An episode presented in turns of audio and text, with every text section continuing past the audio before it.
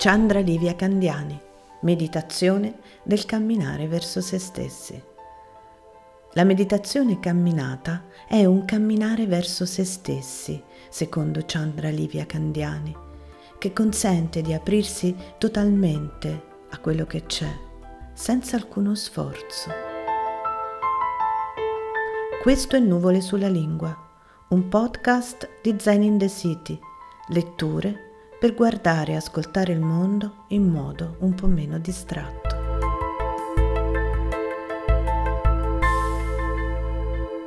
Praticando la meditazione del camminare come forma, scegliamo un breve percorso all'interno o all'esterno e andiamo su e giù lentamente. Camminare senza una meta e senza uno scopo orizzontale mette in contatto con un forte senso di insensatezza chi è abituato alla sola concretezza e utilità immediata del vivere. Si tratta di camminare verso se stessi e non più verso l'altro, non più per conquistare o per disfarsi di qualcosa. La destinazione siamo noi. Man mano arriva un altro genere di senso. Camminare per camminare può essere umiliante per la ragione e insegnare così l'umiltà.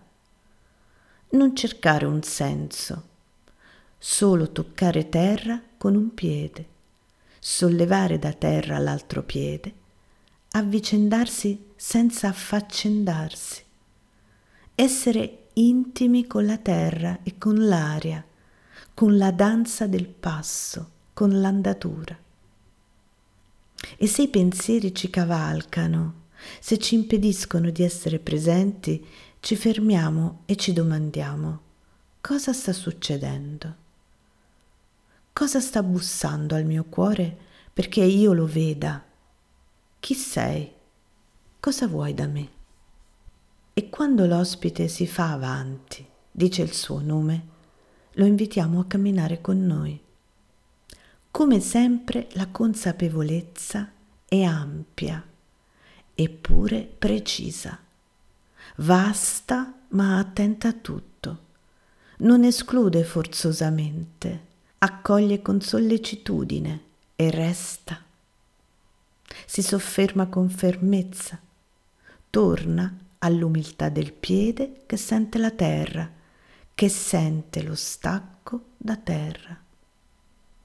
Sentiamo cosa accade in ogni istante. Sentiamo il corpo in piedi, non lo abbandoniamo.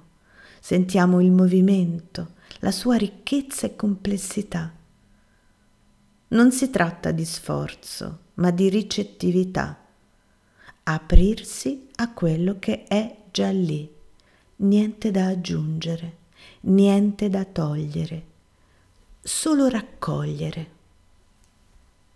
L'andatura, il ritmo, la velocità vanno accordate alla qualità del corpo e del cuore presenti nel momento e ai loro bisogni.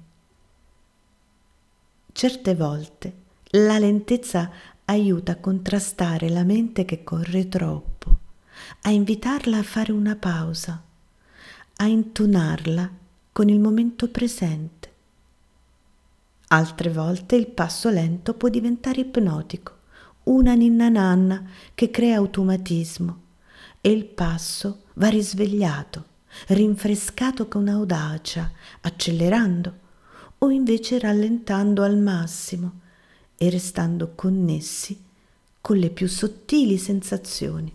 Scrive Italo Calvino in Collezione di sabbia. Il camminare presuppone che a ogni passo il mondo cambi in qualche suo aspetto, eppure che qualcosa cambi in noi. Chandra Livia Candiani Il silenzio è cosa viva, l'arte della meditazione.